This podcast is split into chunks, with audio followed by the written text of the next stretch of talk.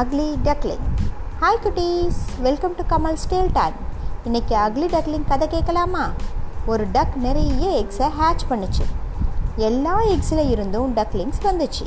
But ஒரு எக்கில் இருந்து மட்டும் டக்லிங் வரவே இல்லை. ஸோ அந்த டக் திரும்பவும் அந்த எக் மேலே போய் உட்காந்துச்சு டூ த்ரீ டேஸ் கழித்து அந்த எக்கில் இருந்து டக்லிங் வந்துச்சு.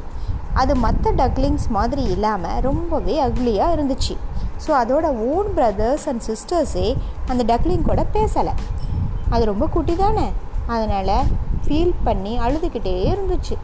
ஒன் டே அது அவங்க அம்மா கிட்ட கூட எதுவும் சொல்லாமல் வேற எங்கேயோ போயிடுச்சு. ரொம்ப தூரம் அது ஸ்விம் பண்ணிக்கி போய்கிட்டே இருந்துச்சு. அப்போது ஒரு ஹவுஸ் தெரிஞ்சுது. ஸோ அந்த ரிவரில் இருந்து வெளியே வந்து அந்த ஹவுஸுக்குள்ளே போச்சு. அங்கே ஒரு கேட்டும் ஒரு ஹென்னும் இருந்துச்சு.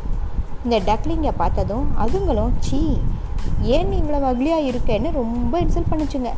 அப்போ அவங்க அங்கே வந்த ஆன்ட்டி என்னையும் கேட்டையும் யாரையும் அக்லியாக இருக்கேன்னு கிடிங் பண்ணக்கூடாதுன்னு திட்டினாங்க. அந்த டக்லிங் கிட்ட போய் டோன்ட் வரிம்மா நீ இவங்க பேச்சை கேட்டு ஒரி பண்ணாத. நீயும் இங்கேயே என் கூடவே இருன்னு சொன்னாங்க. அந்த ஆன்ட்டி வெளியே போனதுக்கப்புறம் டெய்லி ஹே கேட்டும் ஹென்னும் டக்லிங்கை கிடிங் பண்ணிக்கிட்டே இருந்துச்சு.